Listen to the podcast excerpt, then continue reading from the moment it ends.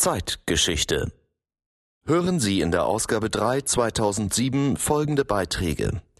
Erstens Jahre des Terrors, die letzten. Sie waren Perfektionisten des Terrors und am Ende zerrüttet und zerstritten. Der dritten RAF-Generation blieb nur die Selbstauflösung. Von Christoph Seils. Zweitens Jahre des Terrors, Aufruhr im Gerichtssaal. Aufständische werden nicht gewählt. Der eine zündete ein Kaufhaus an und stieg aus, die andere ging in den militanten Untergrund. Eine Begegnung mit Torwald Proll und Inge Fied von Christoph Diekmann. Drittens Jahre des Terrors der Vorläufer. Als Terrorist wird man nicht geboren, zum Terroristen wird man gemacht. Der exemplarische Weg Karl Plättners, des berühmten Bandenführers aus der Weimarer Republik, von Volker Ulrich.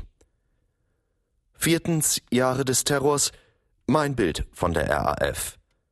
In den 80er Jahren, noch vor dem Mauerfall, arbeitete ich als Redakteur in Berlin, das heißt in West-Berlin. Von Harald Martenstein. Fünftens Jahre des Terrors. Alles oder nichts. Autistisch, anmaßend, wahnhaft. Die Anschläge der RAF bedeuteten eine Kriegserklärung. Fernab aller politischen Forderungen wurde der bewaffnete Kampf dabei zum Mittel einer mörderischen Selbstbefreiung. Von Gerd Köhnen